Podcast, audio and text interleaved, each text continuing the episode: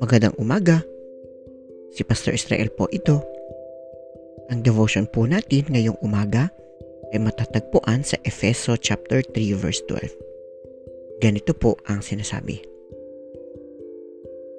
Dahil sa ating pakikipag-isa kay Kristo at sa pamamagitan ng ating pananalig sa Kanya, makakalapit na tayo sa Diyos ng may pagtitiwala at panatag ang loob.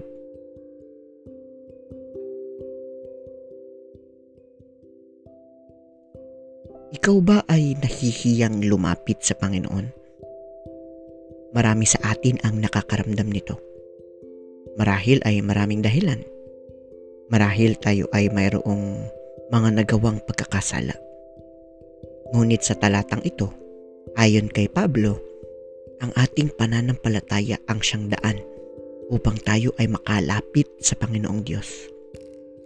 Kaya naman, anuman ang ating mga pagkakamali, Nawa ay magkaroon tayo ng kapanatagan na maaari tayong lumapit sa Diyos ng may buong tiwala. At yan ay dahil sa ating pananalig sa ating Panginoon na si Jesus.